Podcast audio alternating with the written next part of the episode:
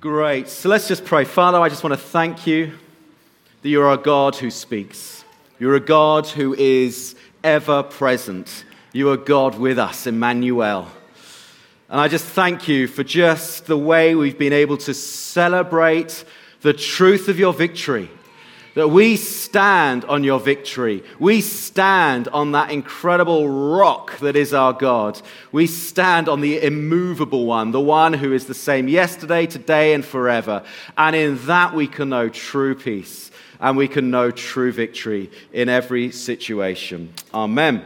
Amen. Great. Lovely to see you all here. Lovely to see the sunshine. Isn't it nice? Um, good. We are in our third week of our series looking at the 40 days between Jesus' resurrection and his ascension back into heaven. These 40 days where he encountered different people individually and in groups. And one thing that uh, goes right the way across every single encounter was that it was life changing. Absolutely life changing. So we looked at Mary Magdalene right back in that first Easter Sunday morning at the tomb. You know, her, her courage and her devotion was just so, so in evidence there. And she was the first one to be given the, the truth that Jesus is alive. Last week, Rob took us through uh, the disciples on the Emmaus Road, their encounter with Jesus. And again, with each of these encounters, we see how hope is, comes from despair. How, where they were deeply disappointed, they found new joy. It's just wonderful, isn't it? They were full of doubt. And then faith came. Why? Because they encountered Jesus. They encountered Jesus. So we're going to kind of, this theme continues, as you'll see, right the way through every encounter that we're going to look at in this series. So if you've got your Bibles, do turn to uh, the Gospel of John, chapter 20. Going to read uh, verses 19 to 23. This is where Jesus, for the first time, encounters a group of his disciples. Here, the 11 are there, minus Thomas, who uh, encounters Jesus eight days later. We'll uh, probably look at that as well later on in this series. But this is uh, verses 19 to 23. On the evening of that first day of the week, so this is still Easter Sunday. Easter Sunday evening, when the disciples were together with the doors locked for fear of the Jewish leaders, Jesus came and stood among them and said, Peace be with you. After he said this, he showed them his hands and his side. The disciples were overjoyed when they saw the Lord. Again, Jesus said, Peace be with you. As the Father has sent me, I am sending you. And with that, he breathed on them and said, Receive the Holy Spirit. If you forgive anyone's sins, their sins are forgiven. If you do not forgive them, they are not forgiven.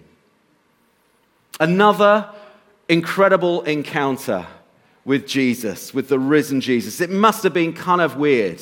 There they were, locked doors, huddled together, turning around, and suddenly there was Jesus. Where did you come from? How did you get here? You're alive. It must have just been one of those strangest moments. And what I find interesting is that despite all of these disciples hearing the accounts, the rumors that Jesus was alive, one of which we know from Luke 24 was Peter himself, who encountered Jesus individually he would have known, he would have seen Jesus, and yet the overall atmosphere of this group of disciples was still one of fear. Lock the doors, we're told, because of fear of the Jews, the Jewish leaders. It was still an atmosphere of unbelief. Despite these testimonies they were hearing, Mary, the, the disciples on the road to Emmaus, Peter himself, they still didn't believe. They were still full of fear. In fact, Mark 16 tells us that Jesus rebuked them for their unbelief. Doors locked.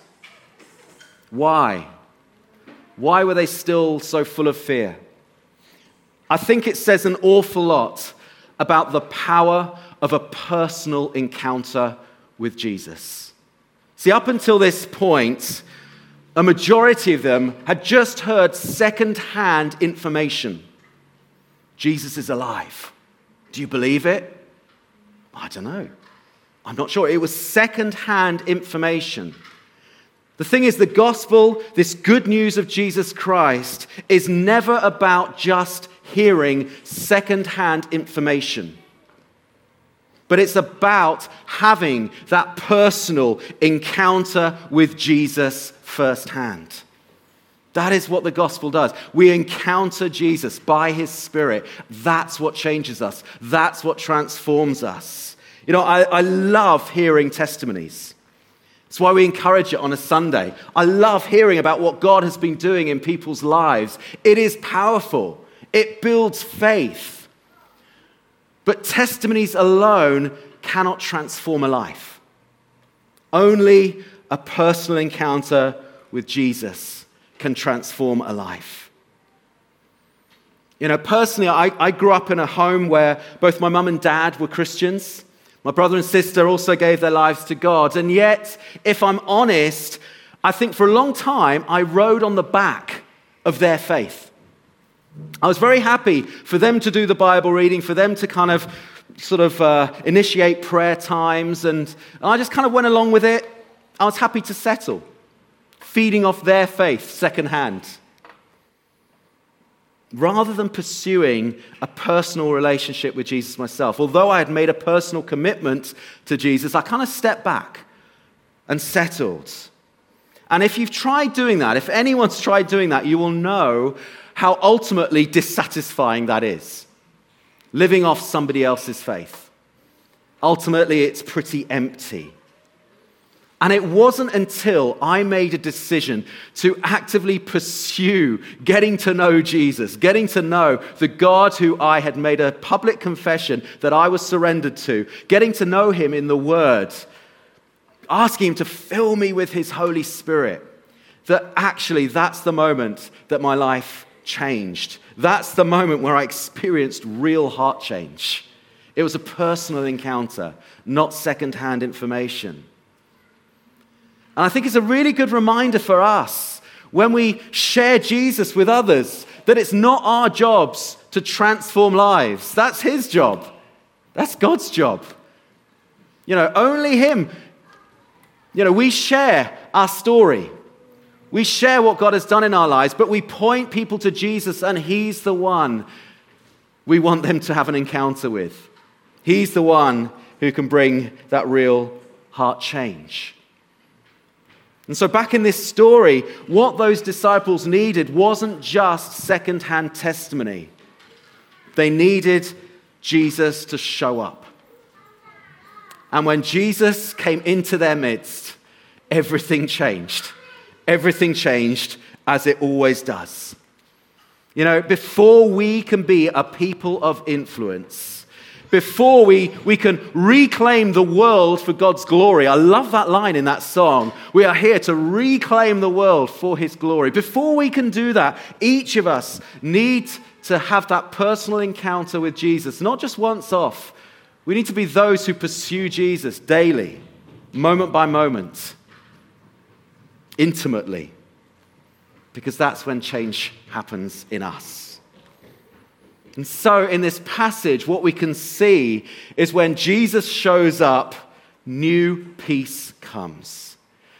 And again, I just love the testimonies we've been hearing this morning. Carmen's, even in that car crash, she knew the peace of God. She knew this joy of God because this peace of God is independent of our circumstances. Davika as well, even in the turmoil that she is going through, she can testify to the peace of God. She can testify to the clarity that He can bring. I love that because it's true. I, I, love the fact that what this story says, what this testimony says, is that Jesus turns up and brings us peace in our fear and in our mess and in our stressful situations. He doesn't wait to say, listen, when you've worked it all out, when you've got your act together, then I'm going to step in and say, yeah, you deserve some peace now. He doesn't say, listen, when you've got a bit more faith, then you're going to receive my peace. No, no. While the door was locked, while they were still in fear of the Jews, Jesus came into their midst and brought new peace. If you're fearful this morning, if you are struggling with a lack of peace, as, as Rob's already prayed, Jesus can bring that peace in a moment. He comes right into your midst and brings his peace. He is the God who in Isaiah 41 says, Fear not. Why? Because I am with you. I am right there in the midst of your situation. I am with you. Do not be dismayed. I am your God. I will strengthen you. I will help you. I will uphold you by my righteous right hand. What a promise! What a promise we have. Into our fear, he brings this peace, he brings this strength, he brings this help. What a God. You know, this peace isn't this kind of reassuring word. You know, it's not it's not a, a feeling of, of ease. But what it is, it's the shalom of God. You know, shalom is this Hebrew word that, that encapsulates the, the rule, the perfect rule and reign of a sovereign God in your life. It's knowing that shalom. God, you are in control. If God is for me, who can be against me? Actually, I've got nothing to fear because my God is on my side. It's this reality. It's not wishful thinking, it's a reality of knowing that, that this kind of be still and know that I am God. It's that sense of assurance Psalm 46 brings. Be still and know that I am God. I'm with you. True peace is only found in the presence of God. Jesus said himself in John 14, 27, My peace I give you. I do not give peace as the world does. It's a very unique peace. It is the peace of God that transcends all understanding. You know, we live in a world that is, is far from experiencing peace. It's in turmoil, isn't it? We get little snippets. North Korea, oh, well, we're, we're going to sort of talk about denuclearization and all that sort of stuff. And you get little moments of it. It's not true peace. This world is full of stress and strife. And yet, because of the death and resurrection of Jesus Christ, we can know true peace, even in this world. Even in this world, we can know personally this shalom of God. I think it's helpful to, to think of this peace in, in three layers. There's three ways we can know this peace. Firstly, we can know an eternal peace with God. It's what Mike, even this morning, was talking about and singing about the fact that because of Jesus' death and resurrection, sin has been dealt with. This barrier of hostility between God and us has been removed. We can know eternal peace with God. That is ours. Nothing can separate us from God's love. Colossians 1:20 says, Christ made peace through his blood that he shed on the cross. This very act of the crucifixion brought us peace. We can know eternal peace with God. This leads to an internal peace with ourselves. Do you know peace with yourself? Because we can know peace with God, we can have peace with ourselves. Again, this so few people are at peace with themselves in this world. Maybe because of the past, their upbringing, mistakes they've made, or maybe it's just purely because we live in such an unhealthy culture of striving, this consumerist culture, this, this culture of dissatisfaction. There's very little peace that people can experience with themselves. And yet, because of Jesus' finished work on the cross, we can know we are truly loved, we are truly accepted as we are. We can know this freedom, this peace with ourselves.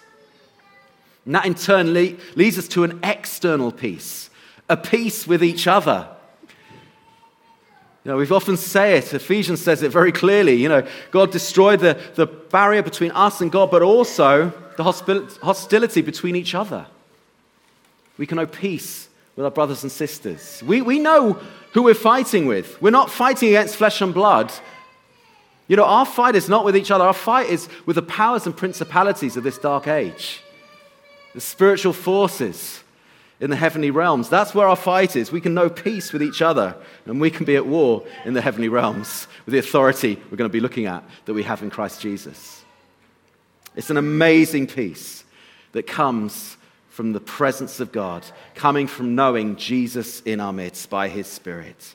A peace, as I said, that goes beyond all understanding. A peace that guards our hearts. We can know a peace that guards our emotions. Our emotions can get so stirred up when we're going through difficult times. We can know a peace that guard our, guards our hearts. We can also know a peace that guards our minds, the seat of our thoughts. Again, we can go into panic mode. Again, just love Davika's testimony. She just had a clarity. I can hear your voice, God. Got a peace that guards our minds. It's ours in Christ Jesus. Do you know this peace in your life, even in the storms of life. As I said, it was just so good hearing those testimonies this morning. The peace of God in very stressful situations. And apologies if you've heard this story before. I tend to sort of recycle some of my stories. So, but um, it's just a good example of when I experienced peace in a very stressful situation. And it was when I was 18 and I moved to Tanzania in East Africa to, to uh, work for a while. And somehow on the second day I was there, I was bundled into uh, a police car um, and with my friend who was with me. And we were threatened that if we didn't give them all our money, they would beat us and throw us in prison. And so there we were, sat on the back seat between two very, very large policemen. They were telling us stories of how there have been some Japanese tourists. They've taken their passports. They've been in jail now for best part of uh, six months. They get beaten every day because they refuse to pay. It was kind of a stressful situation. I was young, very inexperienced, very naive, and here I was under arrest by some dodgy police. And so what I did, I, for the, I don't know why. I've never done it since, really. And I've never been in this situation since, thankfully. But I started to speak in tongues very, very loudly. And I got some very odd looks. But in that moment, the peace of God just filled that car. Absolute, all stress, all, oh my word, what's going to happen, just went out the window, literally. And I had a clarity of thought Suddenly, I just gestured into my pocket that I, I, I, I, couldn't get my hand into my pocket unless I was standing up. The car pulled over, the big guy got out. Me and my friend slid out of the car, stood up, and I just shouted, Run! And I ran. Listening to the shouts, Get back in the car! Sadly, my friend did get back in the car. He said later, Well, they're police, weren't they? What was I supposed to do? I'm like, Police who bribe and, you know, you, you, they're okay, you can run from them. Graciously, we were reunited shortly afterwards. Again, that's another story, miracle working God. But the peace that I experienced that just came into that car was tangible, was tangible. Even in that stressful situation, that wonderful clarity God, you're here. I don't need to fear. God, you're going to find me a way out. He's an amazing God. And for those disciples, that, that first Easter evening, Jesus came into their midst, into their fear, into their stressful, stressful situation, and brought his peace that is like no other. That is a promise for us too. Peace be with you. Secondly, when Jesus shows up, new hope comes new hope comes. With Mary Magdalene, hope came when he called her by name Mary. Wow, Jesus, you're here. For those disciples on the road to Emmaus, hope came as he broke bread with them. Their eyes were opened. Jesus, you're here. And for this bunch of disciples huddled here together, hope came when Jesus showed them his hands and his sides, showed them the scars. Let them touch him. You know, I am no ghost. I am not wishful thinking. I'm not some made up figment of your imagination. I am real. I am actually here in your midst. Again, in Luke's uh, uh, account, he tells them uh, how, how Jesus ate with them. He ate fish. I, I am actually here. I'm physically with you. I'm not just a dream, an apparition. Touch me, he said in, in Luke's gospel. A ghost does not have flesh and bones as you see I have. Suddenly they were filled with hope. This was and is Jesus.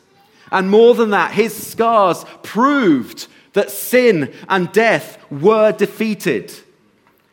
That it was mission accomplished. He really had overcome death. And he was here, living proof. You know, our faith is not wishful thinking despite the fact that we personally haven't visibly seen Jesus, our faith is not blind faith. It's not blind faith. Our faith is, is, is, is more akin to the, the faith we have that 300 tons of metal can fly, if in the shape of a 747. We are fully, it's more about being fully persuaded I am fully persuaded that Jesus is alive. I am fully persuaded that my sins are forgiven. I am fully persuaded that I have a hope beyond the grave. I'm fully persuaded. You know, sometimes when people who, who don't know God say, Well, how do you know? I wish I could have faith like yours. And it's like, it's hard to say. It's just, I just know. I am fully persuaded that Jesus has saved me. You know, I, I, again, sorry, Davika, I'm pulling you out again, but it was just a lovely testimony. You used that phrase, I, I, I saw Jesus, I see Jesus. We see him with eyes of faith. It's not a blind, blind faith. It's not a, just a leap into the unknown, leap into the dark. It's this inner conviction I am fully persuaded.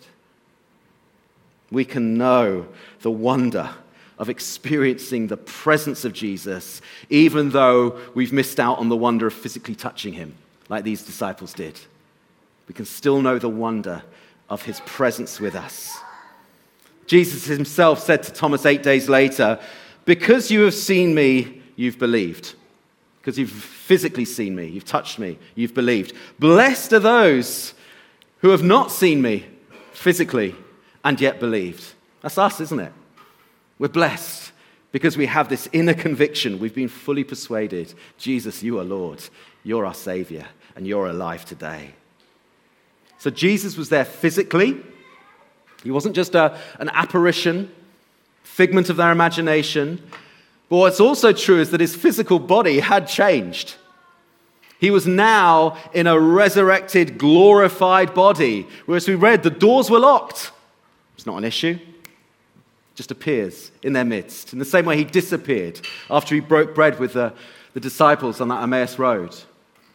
He, he, his body was changed. He had this glorified, resurrected body. And, and apologies if this is heretical, but I love Marvel's Agents of S.H.I.E.L.D. Anyone watch that? Few people, yay, the geeks, you know, there's no need to be ashamed. It's fine. Marvel's Agents, Marvel's Agents of S.H.I.E.L.D., if you're wondering, it's kind of a um, slightly far fetched uh, story about these inhumans, these superhumans. They go through this thing called Terrigenesis. And once they go through this kind of rebirth, they become, well, they look just the same, but they have superpowers and they have they, they are able to do things that no other person can do. I think they ripped the story up that whole thing off the story of the resurrection personally. Because jesus went through this new birth. He came through. We're, we're, he, we're told he is the firstborn from the dead.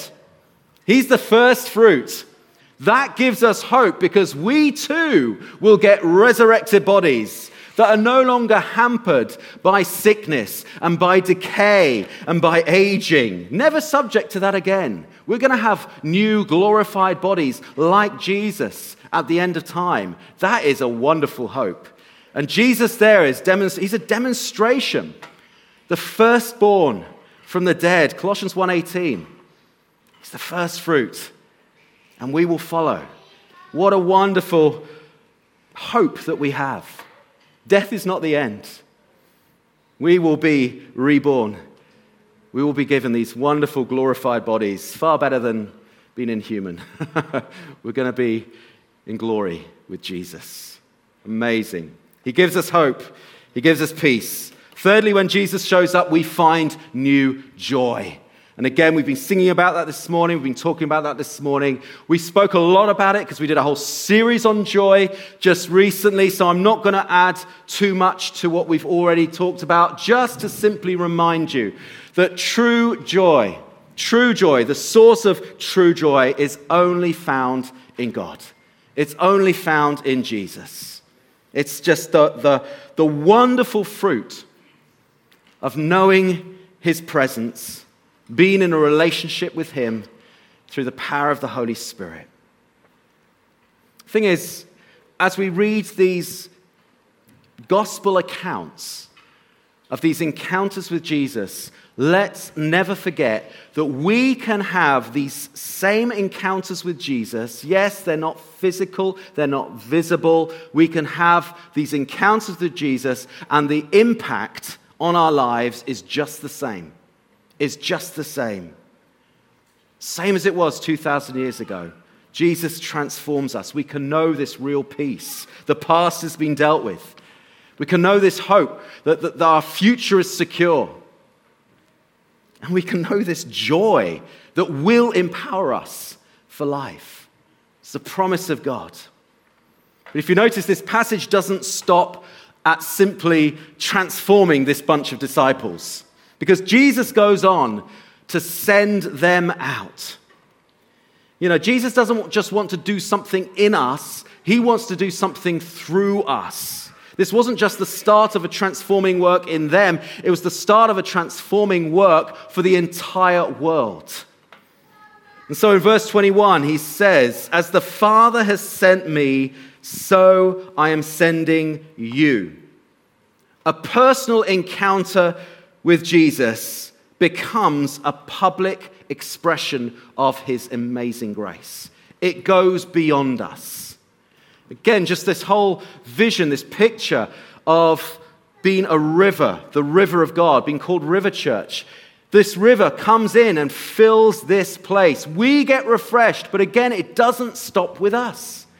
The, the prophetic picture that many of us know the front doors burst open. This river then goes out into the community. That's what it's for. As I said before, we're called to reclaim the world for God's glory. So when we encounter Jesus, he sends us out with a new purpose. A new purpose. Before, what was the purpose of that group that were huddled in that room? Their purpose was simply survival. Lock the doors, let's lie low. We might make it. I think sometimes some Christians can feel that it's a case of survival in an increasingly hostile world. Let's just lie low, lock the doors, and hold on till Jesus comes again. That's not what we've been called to do, folks. We've been called to, to be on the offensive. We've got an amazing message of good news that the world is so desperately in need of. We have a new purpose. And I say it's an expression of God's grace because don't forget, these guys that Jesus was handing over his mission to, as the Father sent me, so I'm sending you, they didn't have a great track record, did they? We know that they were a people of fear initially. We know that they were easily intimidated. We know that they were unreliable, impulsive at times, generally unfaithful. That gives me real hope. When I think about myself, how many times have I bottled it? How many times have I kind of missed opportunities? And the reason it gives me hope is because when Jesus gives them this mission, his mission, he places it into their hands, we know from history that the world was and is changing. We know that the gospel spread like wildfire. It was uncontainable. We're living proof of that. In fact, today, a third of the world profess to be followers of Jesus. That's where it started from. The mission of Jesus. How? Well, quite simply because with new purpose comes new power. With new purpose comes new power. When we encounter Jesus, he gives us his Holy Spirit. And it is only in his power that we can accomplish his mission, that we can bring this, this peace and hope and joy that we ourselves have experienced. It's only through his power that we can then bring that to the world. We so need his Holy Spirit. Verse 22, we read, With that he breathed on them and said, Receive the Holy Spirit. And this little verse um, can be quite confusing because we know it wasn't until Pentecost that we had the outpouring of the Holy Spirit. We know it was when Jesus said, that's why Jesus said, don't do anything, stay in Jerusalem and wait for the gift that was promised, the outpouring of the Holy Spirit. It was, it was Pentecost that was the fulfillment of, of Joel's prophecy. In the last days, I will pour out my spirit on all flesh. So, what was happening here? Well, I think the best way to look at it is, is remembering that this is straight on the back of Jesus saying, As the Father has sent me, so I'm sending you. Straight on the back of that, he's reminding them, he's enacting out, and remember, you cannot do this in your own strength. You need to receive the Holy Spirit. They will eventually get that a few days later at Pentecost. But he's just reminding them again I am not going to leave you on your own. John 14, I'm not going to leave you as orphans. I will send you another, a helper, who will be with you forever, who's never going to leave. I'm going to have to go to be with my Father, but I will send another. Receive him, receive him. What did they receive? I'm sure they received truth. Their eyes were opened. Faith came, I'm sure. But the full outpouring of the Holy Spirit came at Pentecost. It also points to the fact that when God breathes, life comes. Life comes. We can think right back, Genesis 2. God breathed on Adam, life came. Again, with that prophetic picture in Ezekiel 37, the valley of dry bones, God's breath caused this, this, this army to arise out of these bones. God's breath brings life. And so this, this message is clear. You know, if we are to take the good news of Jesus into the world, we need the breath of God in our lives. We need the Spirit of God, the power of God, this new power at work in us. We need His power. You know, we, we always give the opportunity for prayer at the end of a Sunday. If you, don't, if you don't have anything specific, an issue or whatever you need praying for, why don't you just come forward and just say, I just want to be filled afresh with God's presence, with God's power? We can never have enough of God. He never runs dry. He's so generous. Finally, when we encounter Jesus, he sends us out with new authority. We have both the power and the authority of God to use that power. And so, verse 23, he says, If you forgive anyone his sins, they are forgiven. If you do not forgive them, they are not forgiven. Again, this can be a little confusing. It's like, wait, am I playing God? No, just to be clear, Jesus is not saying you now have the authority to forgive sins. Only God can forgive sins. What he is saying, though, is the message we carry, we carry in his name we carry in His authority. It may be our voice that He's using, but it is His authority. It may be our hands, but it's His mission. It may be our words, but it's His truth that sets people free. So that's why when, when everyone who receives the message that we bring, if they receive it, then their sins are forgiven. If they reject it, then they're not forgiven. It's amazing, isn't it? The authority that we truly have in Christ. We carry this treasure within. It's not to be kept for ourselves. This is the, the, the double edged privilege that we have. We don't just get to worship a wonderful, present God. We don't just get to enjoy his presence, but we get to share him with others as well. That is this double edged privilege that we have. And the message we carry has the power to bring life and light into the darkness of hearts. Have, have you dialed back maybe on sharing your faith? Jesus says, As the Father has sent me, so I'm sending you. You know, my, my prayer is for us to be so natural in the way we share our faith. Just pours out of us. You know, just, just simply telling our story. Maybe if you've dialed back on that, why don't you just ask Jesus to open your eyes afresh to the opportunities around you? He will give you opportunities. Just ask God, God, I just open, open my eyes. Holy Spirit, just give me the words to say. It's your message. I carry your authority. I'm doing it in your strength, your power. This is a wonderful privilege to, to, to, that we all have. That we all have. So, to conclude, a true encounter with Jesus will not just change us, but will give us the boldness and the passion to see other lives change too. It's a wonderful double edged privilege. Every person here has this potential. Every single person has this potential to see lives changed for the glory of God. So let's never settle for second-hand encounters. Let's never settle for second-hand faith. You know, as I was preparing this, I felt God say that there were perhaps people here who, for too long, have lived kind of off their spouse's faith. You've been very happy to allow your other half to, to kind of be the spiritual one.